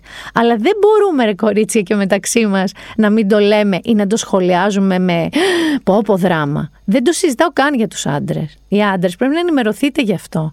Αλλά βέβαια πρέπει να ξεπεράσετε πρώτα το στάδιο, ελπίζω να μην το κάνεις εσύ αυτό. Αν ας πούμε τσακώνεσαι με τη γυναίκα σου να της λες περιμένεις περίοδο, το λες?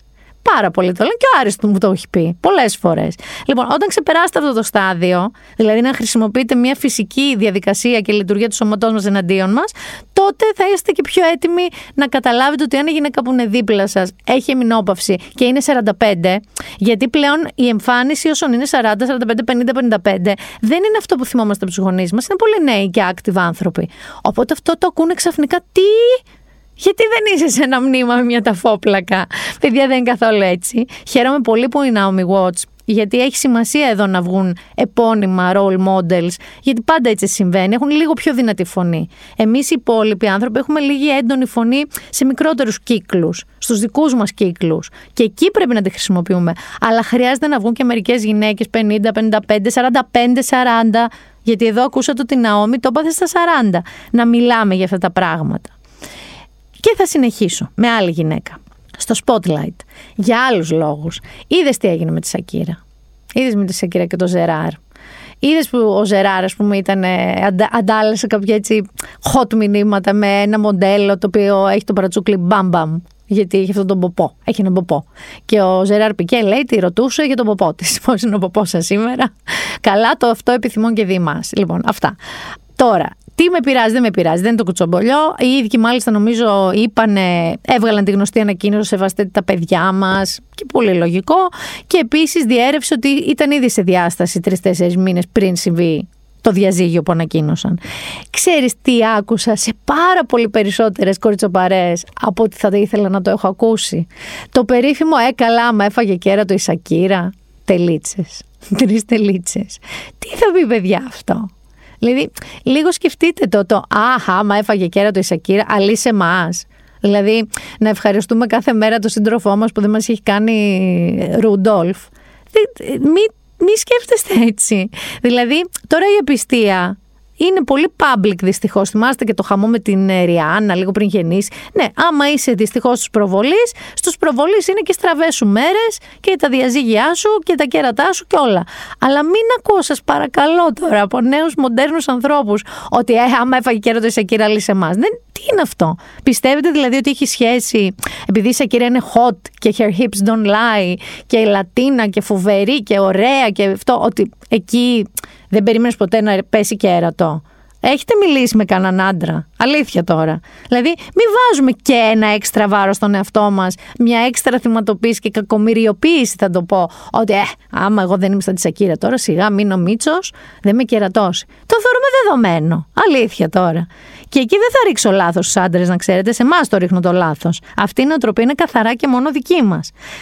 Έχοντας όμως περάσει στη φάση συναυλιών και λίγο έτσι τραγουδιστριών με τελείως διαφορετικό τρόπο, λέω αυτή τη στιγμή να πάμε πρώτα στο ποπένθετο και μετά να πάμε στο travel ένθετο, στο ταξιδιωτικό, στο τέλος για να κλείσουμε πιο γλυκά. Οπότε Νίκο, πάμε να περάσουμε λίγο στο pop ένθετο αυτού του επεισοδίου.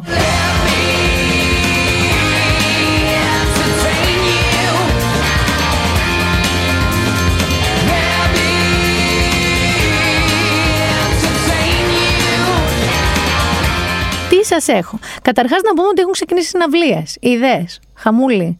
Είδες, χαμούλη. Release Athens, πλατείες νερού, Γκάζι, Τεχνόπολη, 5.000 κόσμος, 3.000 κόσμος, μάσκα καμία, κρουσματάκια, κρουσματάκια. Αυτό να το περιμένετε. Μη σοκαριστείτε ενώ κιόλας. Αν δεν θέλετε και δεν την παλεύετε, και το ακούω, να βάλετε μάσκα στη συναυλία που είμαστε με κορέους, πως λέγαμε πριν για την ευλογιά των πυθίκων, να είστε και έτοιμοι ότι μπορεί και να γίνει στραβή. Λοιπόν, ξεκίνησαν συναυλίες. Καταρχάς, μια και λέω συναυλίες, έχω κατουρίδες στα γέλια. Θα σας βάλω ένα πολύ μικρό ηχητικό. Οι Έλληνες και οι Βύσσοι ήταν στην Αμερική, ο Βασίλης Καράς ήταν στην Αυστραλία. Πάνε το καλοκαίρι της τουρνέ, ειδικά στις πόλεις και τις χώρες που έχουν μεγάλη, πολύ ομογένεια ελληνική. Μιλάμε ότι είναι sold out, τρελές συναυλίες κτλ. Σε μία λοιπόν από αυτές, ο Βασίλης Καράς στη Μελβούρνη, πήγε να μπει το δεν πάω πουθενά. Και έγινε κάτω φεδιά, κλωτσοπατινάδα από τις λίγες. Δεν εννοώ τώρα δύο μπουνιές μεταξύ δύο. Πώς ήταν αυτές παλιά, ήταν με την Καρέζνα, Βαρχούκο, που πέφτουν όλοι μέσα και γίνεται μαλλιοκούβαρο. Λοιπόν, ακούστε τον Καρά να λέει έλεος. Από κάτω θα ακούω το χλαγωγί και τον Καρά από πίσω να προσπαθεί να πει δεν πάω πουθενά. Ήσαν ακούγεται. Για ακούστε το λίγο. Παιδιά, έλεος.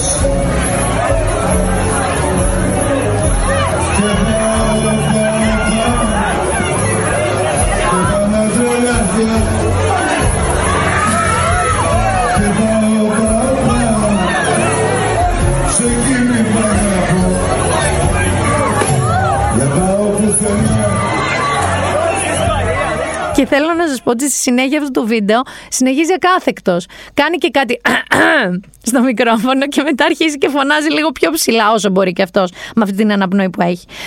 Αυτό γιατί μου ήρθε τώρα. Γιατί οι συναυλίες που λέμε, ξεκίνησε λοιπόν μια συναυλία η οποία έγινε στην πλατεία νερού και ήρθαν οι περίφημοι Bauhaus μεταξύ άλλων. Ήρθαν οι Jesus and Mary Chain, νομίζω Deus και νομίζω τρίτη και καλύτερη ήταν η Bauhaus. Bauhaus, σκεφτείτε ότι ήταν ήδη μεγάλη και τρανή όταν εγώ ήμουν πάρα πολύ νέα και τους άκουγα. Δηλαδή δεν ήξερα καν ότι είναι ακόμα έτσι ενωμένοι και τραγουδάνε. Υπήρχε όμως και ένα ζητούμενο. Διότι ούτε αυτή η συναυλία πήγε καλά. Όλα τέλεια στους πρώτους, καταπληκτικά, χαρούμενο κλίμα. Ο Γιώργος Ρομπόλας το περιγράφει που ήταν και εκεί. Πολύ ευχάριστο το κλίμα, πολύ ενθουσιασμένοι όλοι γιατί ήταν η πρώτη τους έτσι γερή, τεράστια, μεγάλη συναυλία. Και ανεβαίνουν οι Bauhaus. Και ανεβαίνει ο Πίτερ Μέρφυ. Και γενικά από την αρχή, λέει ο Γιώργος Ζομπόλας, εγώ δεν ήμουνα, αρχίζει και φαίνεται λίγο, αυτή πάντα ήταν έτσι λίγο σκοτεινή έτσι, αλλά άλλο σκοτεινή, άλλο μαύρη και άραχνη ενέργεια, όπως λέει και ο Γιώργος εδώ. Αρχίζει λοιπόν την κρινίτσα από την αρχή, δηλαδή ανεβαίνει και αρχίζει, I can't hear my voice. Εσύ που είσαι κιχολήψης φαντάζομαι το καταλαβαίνεις αυτό. Από το δεύτερο κομμάτι, συνέχισε δώστε μου άλλο μικρόφωνο, του φέρνουν άλλο μικρόφωνο. Συνεχίζει με πολύ κακή ενέργεια πια ο ίδιος και με πολύ κακό ήχο όντως η φωνή του. Σημειωτέων έμαθα, γιατί έμαθα ο Γιώργος και τον ρώτησα, ότι ο ηχολήπτης τον οποίο θα ακούσετε να κατηγορεί ενώ τους παράτησε σε ήξυλους τους θεατές, είναι δική του επιλογή. Δεν είναι ότι ήρθε το φεστιβάλ και του είπε πάρα αυτό τον ηχολήπτη, σε αρέσει, δεν σε αρέσει, Πίτερ Μέρφυ, τον κρατάς. Λοιπόν, και στο Ανκόρ, ενώ τραγουδούσε μια πολύ ωραία διασκευή όντως του Ziggy Stardust, δεν καταδέχτηκε να τραγουδήσει ολόκληρη. Ακούστε λίγο τι έγινε. Good night.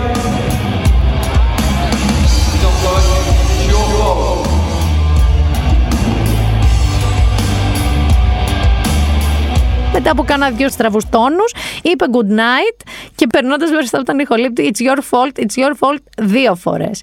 Και τελείωσε το τραγούδι ο κιθαρίστας. για να τελειώσει τέλος πάντων η συναυλία κάπως. Και ήταν, λέει, όλοι έτσι λίγο μουδιασμένοι και τα λοιπά.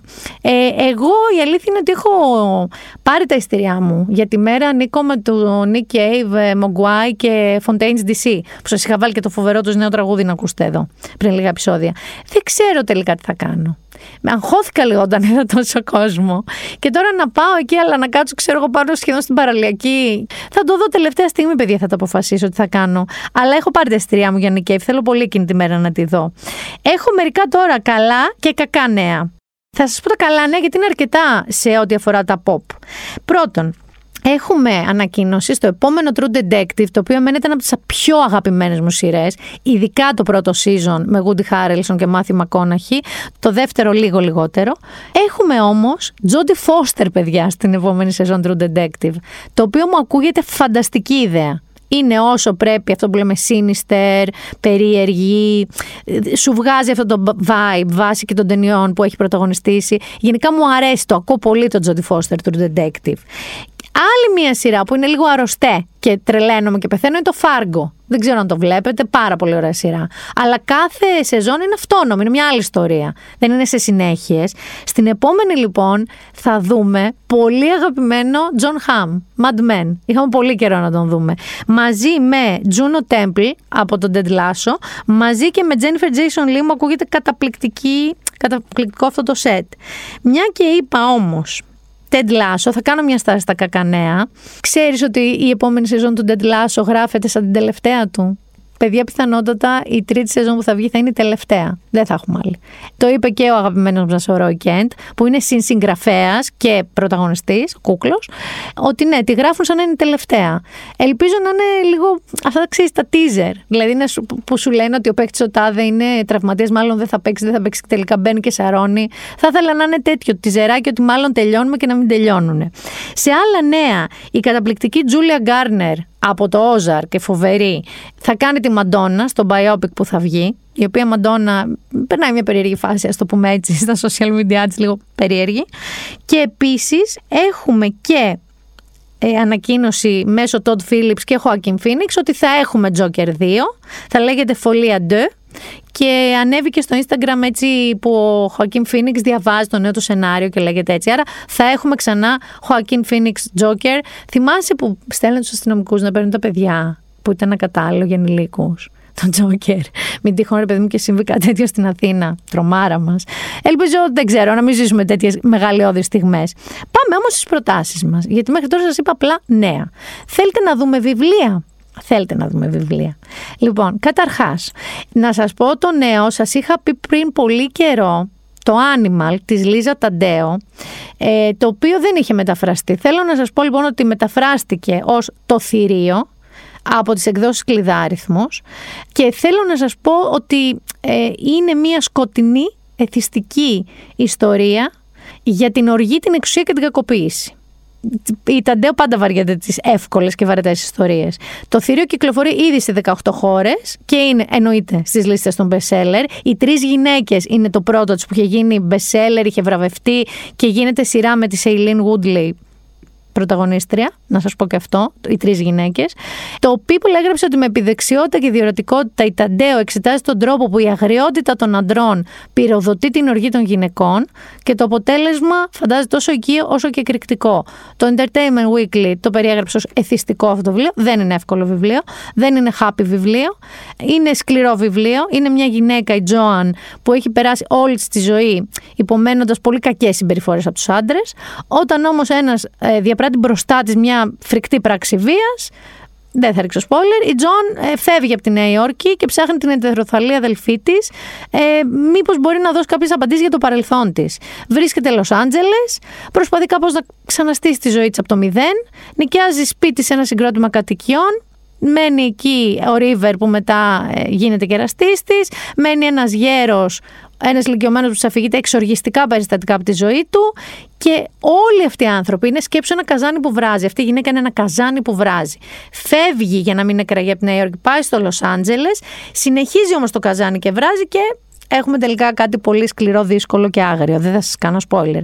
Το θηρίο της Λίζα Ταντέο, εκδόσεις Κλειδάριθμος. Και watch out και για τη σειρά που σας είπα, τις τρεις γυναίκες. Και Θέλετε να πούμε και κάτι πιο ευχάριστο? Δεν είναι ακριβώς ευχάριστο, αλλά εμένα πάντα τα οδηπορικά τα αγαπώ. Τα αγαπώ έξτρα. Και αυτό είναι και από αγαπημένο μου συγγραφέα. Είναι λοιπόν του Τζον Στάινμπεκ, τα ταξίδια με τον Τσάρλι αναζητώντας την Αμερική. Τη μετάφραση την έχει κάνει Σώτη Τριανταφύλου. Είναι από τις εκδόσεις Παπαδόπουλος. Και τώρα τι γίνεται? Είναι ένα βιβλίο του για την Αμερική early 60s, αρχές του 60. Είναι σε πρώτο πρόσωπο. Και ο Στάινμπεκ αφηγείται την προσπάθειά του να ξαναβρει κάπως τη χαμένη νιώτη του μαζί με τον Γέρικο Κανίστα, τον Τσάρλι, και να ξαναγνωρίσει τη χώρα του. Ταξίδεψε με ένα ειδικά διαμορφωμένο ημιφορτηγό, το Ροσινάντε, και με σύντροφο το σκύλο του. Οι περιπλανήσεις ξεκινούν από το Long Island της Νέας Υόρκης και φτάνουν στον Ειρηνικό, στην άλλη όχθη. Στη διαδρομή κάνει διάφορες σκέψεις για την ίδια την Αμερική και τον πολιτισμό της, που όπως διαβάζοντάς το θα καταλάβετε δεν είναι απλά προφητικές και πάρα πολύ επίκαιρες. Είναι ένα οδηπορικό σε πρώτο πρόσωπο από έναν από τους αγαπημένους μου συγγραφείς. Επομένως, εγώ σας το προτείνω ανεπιφύλακτα αυτό. Ταξίδια με τον Τσάρλι αναζητώντας την Αμερική, Στάινμπεκ, εκδόσεις Παπαδόπουλος. Έχουμε αυτά τα δύο βιβλία. Λέω να μην σας δώσω και τρίτο. Έχω και τρίτο, αλλά δεν σας το δώσω. Την άλλη εβδομάδα. Θέλετε να πάμε και σε σειρές? Θα πάμε και σε σειρές. Γιατί και εκεί σας έχω δύο. Καταρχάς θα σας μιλήσω για το Πατσίνκο. Το χαρακτηρίζουν ως την καλύτερη κορεάτικη σειρά όλων των εποχών.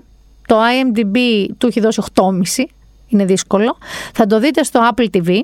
Είναι βασισμένο, να άλλο ένα βιβλίο αν θέλετε ας πούμε να αποκτήσετε, στο best seller της Αμερικανοκορεάτισσα συγγραφέως και δημοσιογράφου Min Jin Lee. Έχει βραβευτεί με άπειρα βραβεία το βιβλίο, Πατσίνκο λέγεται το ίδιο, και είναι ένα πανάκριβο τώρα δραματικό έπος με φοβερούς χαρακτήρες, ρεαλιστικές ανατροπές και σε πάει roller coaster στα συναισθήματα, μεταπτώσεις τρελές. Το cast είναι καταπληκτικό της σειράς. Τώρα σας μιλάω ότι κάθε επεισόδιο νομίζω ότι βλέπετε μια ταινία υπερπαραγωγή. Δεν είναι πρόχειρη σειρά. Είναι η βραβευμένη με Όσκαρ Γιουν Γιου Γιούγκ, η οποία είναι η πρώτη κορεάτισσα ηθοποιός με το γαλματίδιο για το Μινάρι, αν θυμάστε την ταινία που είχε πάρει το Όσκαρ, και τον τεράστιο στάρ της Κορέας, Λι Μην Χο.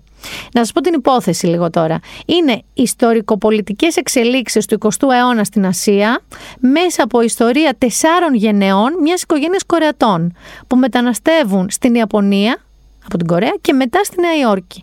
Και η αφήγηση δεν αλλάζει μόνο τόπο, δεν είναι μια ευθεία γραμμή δηλαδή, ότι φεύγουν από Κορέα, πάνε Ιαπωνία και από εκεί ποια γενιά φεύγει και πάει Νέα Υόρκη. Έχει να κάνει και με το χρόνο. Δηλαδή τον θεατή τον ταξιδεύει από το 1915 στο 1989 και πίσω στη δεκαετία του 30. Γιατί κάπως οι χαρακτήρες και η εξέλιξη της ζωής τους σηκώνουν πολλά τέτοια μπρος πίσω. Δεν είναι καθόλου μελοδραματικό, δεν είναι καθόλου κουραστικό, ακόμα και για εσάς που δεν συμπαθείτε τα περίφημα εποχής, γιατί μιλάμε ότι πάμε στο 15 πίσω, ακόμα και για εσάς που δεν είστε φίλοι, απορώ πραγματικά γιατί ο ασιατικός κινηματογράφος και σειρές έχουν δώσει διαμάντια τα τελευταία χρόνια. Παρόλα αυτά θα επιμείνω πάρα πολύ να δείτε το Πατσίνκο. Και άντρες και γυναίκες. Μόνο και μόνο η υπόθεση από μόνη της, γιατί είναι καταπληκτικό το βιβλίο και το έχουν χειριστεί εξαιρετικά σαν σενάριο.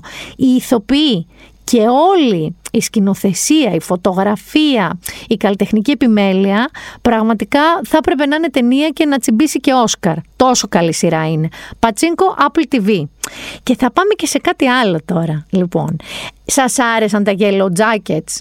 Τα είχαμε πει, που πέφτει μια ομάδα γυναικείου ποδοσφαίρου, γυναικεία ομάδα μάλλον ποδοσφαίρου, πέφτει εκεί σε κάτι ερημιές και θυμίζει και λίγο Lost και θυμίζει και λίγο όλα αυτά. Λοιπόν, σας έχω μια σειρά η οποία είναι στο Amazon Prime, η οποία τώρα βγήκε η δεύτερη σεζόν, αλλά εγώ όπως και με τον Boss που σας έλεγα την ανακάλυψα αργά, μεταχρονολογημένα. Λοιπόν, είναι το The Wilds.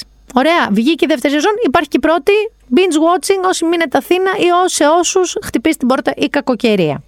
Λοιπόν, έχει πολλά κοινά στοιχεία με το Yellow Jackets, δηλαδή είναι μια παρέα κοριτσιών τα οποία πέφτουν σε ένα ερημονήσι, σε ένα μέρος. Η διαφορά από το Yellow Jackets είναι ότι η απομόνωση και η έκθεση στα φυσικά στοιχεία αρχίζουν να τρελαίνουν και να βγάζουν τον κακό εαυτό των κοριτσιών. Η πορεία είναι διαφορετική από το Yellow Jackets και επίσης υπάρχει και μια ειδοποιώς διαφορά. Δεν έπεσαν τυχαία εκεί, δεν θα σας κάνω κάτι άλλο, αυτό το λέει και στην περίληψη της σειράς. Αλλά να ξέρετε ότι δεν έπεσαν τυχαία σε αυτό το νησί. Λοιπόν, σας το συστήνω ανεπιφύλακτα. Είναι άγριο όσο πρέπει. Έχει μια έτσι τρομερή επαφή με τη φύση και το πώς αυτή επηρεάζει το χαρακτήρα και τελικά την υπόθεση. The Wild, Amazon Prime, Pachinko, Apple TV, καταπληκτικές σειρές και οι δύο. Και τι έχουμε τώρα, Νίκο? Με τι θα χαιρετήσουμε? Με φάρος στη Φολέγανδρο μήπως?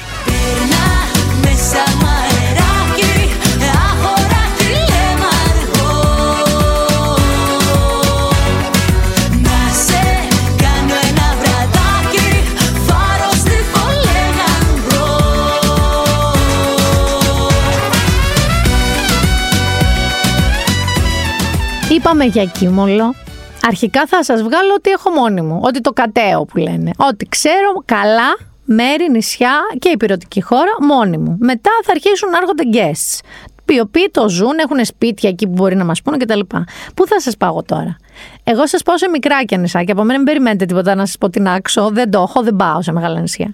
Σήμερα λοιπόν την τιμητική της έχει η Σχοινούσα. Πολλά φιλιά στην Έλλη, στη Ρίτα, σε αυτή τη φοβερή παρέα, στον Στέλιο που πάνε χρόνια στη Σχοινούσα, έτσι μια μεγάλη χαρούμενη παρέα, χαρακτηριστική.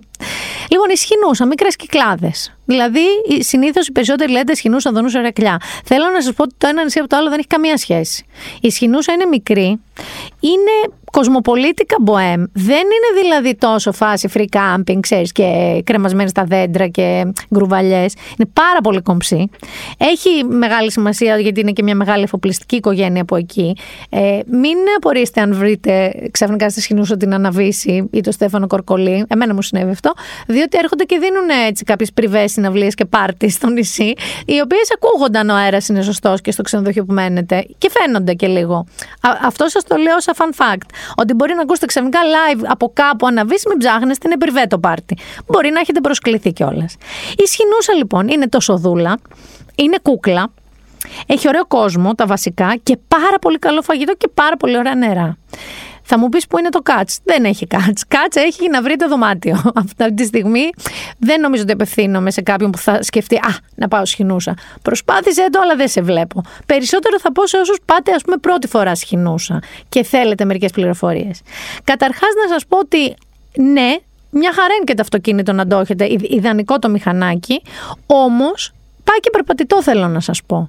Δηλαδή, το λιμάνι από τη χώρα έχει και ειδικό καταπληκτικό μονοπάτι που έχουν φτιάξει με ωραία πλατιά σκαλιά που ανεβαίνεις, όχι πολύ, σε πολύ λίγο διάστημα. Και μετά από τη χώρα στις παραλίες, άντε να περπατήσει 20-25 λεπτά. Δηλαδή, δεν είναι κάτι που δεν γίνεται. Και γι' αυτό θα δείτε και πολλούς ξένους, κυρίως Γάλλους και Ιταλούς, δεν θα δείτε άλλες εθνικότητες πολύ, οι οποίοι το κόβουν ποδαράτο. Και πάνε και στην παραλία τους και πάνε και για το φαΐ τους και παντού.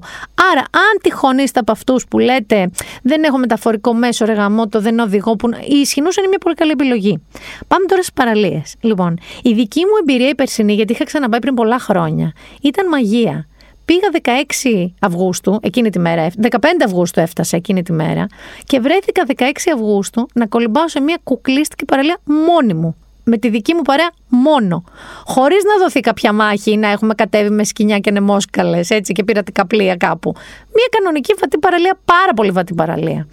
Που σημαίνει ότι η Σχοινούσα για το μέγεθός της έχει πολλά σε παραλίες και πολύ και πολλά για καλό φαγητό μέρη. Οι παραλίες της είναι μικρές ή απλωτές ή έτσι ή αλλιώτικα, αλλά δεν πίζει καμία. Ίσως το Λιβάδι. Ας ξεκινήσω από το Λιβάδι. Το Λιβάδι είναι μια παραλία όχι οργανωμένη, δεν έχει οργανωμένες παραλίες. Τέλεια, υπέροχα, το λατρεύω εγώ αυτό στα νησιά. Είναι κάτι πολύ απειροελάχιστα σημεία μικροοργανωμένα. Το Λιβάδι λοιπόν είναι μια χρυσαφένια παραλία, η οποία έχει αλμυρίκια. Εκεί είναι ένας αγώνας να καβατζώσει το αλμυρίκι, αλλιώς στείνεις ομπρελίτσα. Με φανταστικά νερά, φανταστικό βυθό. Δεν είναι από τις πιάνει πολύ ο αέρας και σε παίρνει και σε σηκώνει. Πίσω έχει και μια ωραία ταβέρνα. Κάνουνε να ξέρετε, ενώ δεν θα σας φάνε γιατί είναι ταβέρνα. Φοβερά ποτά. Δηλαδή, άμα θέλετε περολάκια, κοκτεϊλάκια, ζόμπι και αυτά, τα κάνουν τα παιδιά εκεί φανταστικά. Και μην ξεχάσετε, αν φάτε στο Λιβάδι και κολυμπήσετε στο Λιβάδι, κεφτεδάκια. Θα με θυμηθείτε για τα κεφτεδάκια. Άλλη παραλία, θα προχωρήσω έτσι λίγο τώρα. Παραλία που έχει επίσης πίσω καταπληκτική ταβέρνα είναι η παραλία του Λιόλιου. Πιο λευκή άμμος, νερό σαν πισίνα, αρκεί να μην φυσάει. Εκεί έχεις ένα θέμα αν φυσάει. Πίσω όμως αξίζει χίλιες φορές η ταβέρνα της Ακαθής. Διότι είναι φοβερό στα θαλασσινά του, καταπληκτικός, και αν έχει και όστρακα και αν κάνει πάστα με όστρακα, πάρτε τι οπωσδήποτε, πάρα πολύ καλή ταβέρνα. Μετά θα προχωρήσω πάλι σε ταβέρνα που κάτι, σε παραλία που κάτι έχει και είναι μια κούκλα, παιδιά, και είναι από τη χώρα, με σκαλάκια κατεβαίνεις. Δηλαδή δεν χρειάζεται καν να μετακινηθείς αν μένεις στη χώρα. Είναι το περίφημο Τσιγκούρι, το οποίο έχει και ένα πολύ ωραίο beach bar, κάποιες φορές με καλή μουσική, κάποιες όχι, αλλά δεν είναι σίγουρο ότι θα ανοίξει φέτος. Έχει γιγαντιά αλμυρίκια, θα κάτσετε κάτω από τη σκιά τους και εκεί, να ξέρετε, είναι ωραία και πάνε με ακόμα και αν έχει αέρα. Είναι πολύ ωραία παραλία το Τσιγκούρι. Μιλώντας για κοντινές παραλίες, είναι εκπληκτική η παραλία στο λιμανάκι δίπλα, στο Μερσίνι, νομίζω λέγεται Πίσω Άμμος, Πέρα Άμμος, Πάνω Παναγιά, Κάτω Παναγιά, δεν θυμάμαι, νομίζω Πίσω Άμμος, αλλά είναι η παραλία του λιμανιού με αλμυρίκια υπέροχη και έχει και το Μερσίνι να φάτε καταπληκτικά. Να πούμε για τη δική μου τεράστια δυναμία την Αλιγαριά, που είναι δύο Αλιγαριές, είναι ο Κάμπος και τον Καγκάβι, αλλά βρείτε μόνοι σας, δεν θα τα δώσω όλα με τα μυστικά. Αυτό που θέλω να σας πω είναι ότι έχει συγκλονιστικό βυθό. Αν κάνετε snorkeling και σας αρέσει και χαζεύετε στο βυθό, παιδιά, πραγματικά η Αλιγαριά είναι στην καρδιά μου μέσα. Δηλαδή έχω αφήσει ένα κομμάτι της καρδιάς μου εκεί μέσα. Εκεί είδα και αυτούς τους τεράστιους αχινούς που μας είχαν έρθει από τον Παναμά και κινδυνεύουν οι δικοί μας. Είδα και τέτοιο σε μεγάλο βάθος, μην αγχώνεστε, δεν τους πατάς αυτούς. Αλιγαριά λοιπόν σας προτείνω για κολύμπι. Επίσης, αν αγαπάτε πολύ βυθό, αλλά και είναι τα λεπόρια, το Φυκιό και Γερολιμνιώνας, είναι δύο παραλίες συγκλονιστικές, αλλά πρώτον έχουν και περπάτημα από όσο φτάσετε με τα μάξι και είναι πάνω στο βορρά, που σημαίνει ότι πρέπει να έχεις απανεμιά για να πας εκεί. Όμως υπάρχει το καταπληκτικό Καραβάκια 1, είναι, θα το βρείτε, που κάνει το γύρο του νησιού, που σας πάει και σε αυτές και σε άλλες και στο νησάκι στην Οφιδούσα απέναντι από τη Σχοινούσα, το Ακατοίκητο. Και επίσης τώρα, άλλη παραλία από αυτές που φαντάζεστε, tropical, λευκή άμμο, τυρκουάζ νερά, ψηλή άμμος λέγεται, για ευνόητους λόγους. Η άμμος είναι αυτή που θα μπει παντού και δεν θα τη βγάλετε μέχρι να φτάσει στα Αθήνα. Είναι πούδρα. Είναι αυτό το αμάκι που μπαίνει στις ρίζες των μαλλιών σου. Που σημαίνει ότι αν φυσάει, don't. Δηλαδή θα το βγάλετε, δεν ξέρω, από το παγκρεά σας στο τέλος θα βγάλετε αυτή την άμμο. Όμως αν έχει καλή μέρα, είναι μία μαγεία. Και μετά που θα φάτε, έχει ένα πριν φτάσετε στην ψηλή άμμο που λέγεται Πέτρινο. Εγώ θα σας έλεγα να κάνετε στάση πριν πάτε στην παραλία, διότι έχει ένα συγκλονιστικό χυμό φραγκόσικο που κάνει. Δηλαδή που σας το βάζει σε ποτήρι με παγάκια και πραγματικά αυτός ο χυμός φραγκόσκο μου έχει μείνει και επίσημα στην καρδιά μου. Όμως είναι και τρομερός ψήστης και φτεδάκια παϊδάκια από τα καλύτερα του νησιού. Και να σας πω τώρα, αφού σας είπα παραλίες, είπαμε Λιβάδι, Τσιγκούρι, Αλιγαριά, Λιόλιου, Φυκιό, Γερολιμνιώνα, Ψηλή Άμμο. Υπάρχει και το Συφνέικο, δεν έχω πάει. Αν μου πάτε να μου πείτε εσείς. Πάμε για φαΐ. Λοιπόν, η Σχοινούσα έχει πάρα πολύ ωραίο φαγητό. Καταρχάς έχει την περίφημη φάβα Σχοινούσας, η οποία, Νίκο, το ξέρεις ότι είναι διαφορετική από τη Σαντορίνης. Είναι άλλο φυτό, είναι άλλο σπόρος. Δηλαδή, η περίφημη φάβα Σαντορίνης είναι λαθούρι λέγεται. Και επίσης λέγεται το φάβα, η φάβα, ο φάβας, λέγεται με διαφορετικούς τρόπους. Στην Σχοινούσα, όπως και στην Αμοργό και στην Ηρακλιά, είναι άλλο το φυτό και λέγεται κατσούνι. Και η φάβα της Σχοινούσας έχει αυτό το είναι πάρα πολύ γλυκιά και μελωμένη. Και γίνεται σαν κρέμα, παιδιά, όταν βράσουν. Φυσικά θα φάτε παντού φάβα Σχοινούσας. Μην το συζητάτε, θα τη φάτε και θα πεθάνετε. Θα πάρετε και για την Αθήνα. Εγώ πήρα. Λοιπόν, πρώτον, πάτε και τρώτε. Υπάρχει ένα στενάκι που είναι η Κυραποθητή, όπου εκεί η Φιλίτσα Καραμανλή κάνει μεγαλουργή. Μεγαλουργή. Τώρα σας μιλάω από σεβίτσε και από τατάκι και από ελληνικά ψάρια και από ψητά και από πειραγμένες φάβες και από τάρτα φάβας. Φιλίτσα μου, φιλάκια πολλά, δεν θα σε δω φέτος δυστυχώς, αλλά του χρόνου θα είμαι εκεί. Είναι η περίφημη ταβέρνα της Κυραποθητής. Οι παλιοί μπορεί να τη θυμάστε, αλλά εδώ και 1,5-2 χρόνια το έχει πάρει Φιλίτσα επόμου και το πάει σφαίρα. Και πιο μέσα σε αυτό το στενό είναι το μπιζέλι. Εσύ τι όρκο θα παίρνεις για το μπιζέλι? Ότι είναι βίγκα, vegetarian? Είναι το ακριβώς αντίθετο. Ο Φρεντ Φλίνστον τρώει εκεί, διότι έχει τρομερές μπριζόλες, τρομερά παϊδάκια, είναι και ένας επικός ψήστης, ωραίες πατάτες φρέσκες, όλα όπως πρέπει, αλλά παιδιά κρεατικό είναι το μπιζέλι. Μία άλλη παλιά κλασική έτσι περίπτωση είναι το ντέλι, το οποίο τέλει είναι και μια συγκλονιστική, πάρα πολλές φωτογραφίες να ξέρετε από τη βεράντα του της Χινούσας κάτω της θάλασσας και με πανσελίνους κτλ.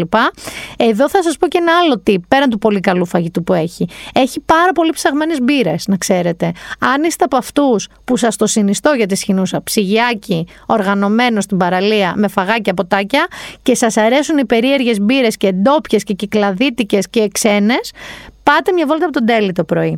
Μην χάσετε φυσικά τη χαρά, το καφενείο της χαράς, για πρωινό, για μεσημεριανό, για βραδινό, για ποτάκια, για οτιδήποτε.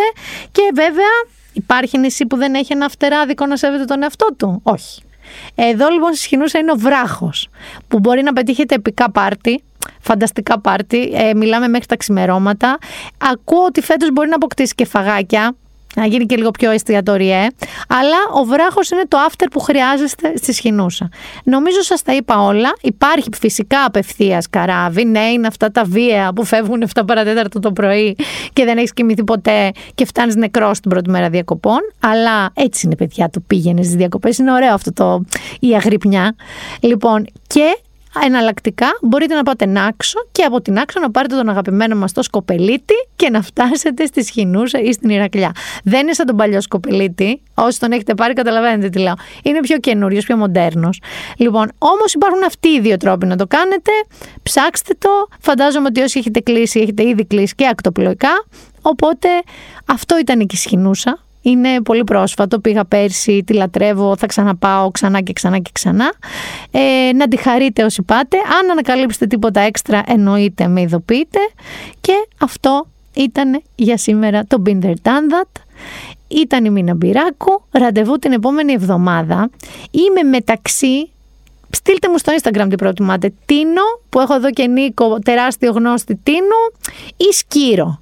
Πιστεύω Τίνος θα νικήσει. Και έχω και πολλές έτσι προσφορές να έρθουν να μας πούνε πράγματα. Σας φιλώ γλυκά, καλό τριήμερο. Ελπίζω να μην σας βρει βροχή και να σας βρει να μην σας χαλάσει τη διάθεση. Εμείς ραντεβού επόμενο Σαββατοκύριακο.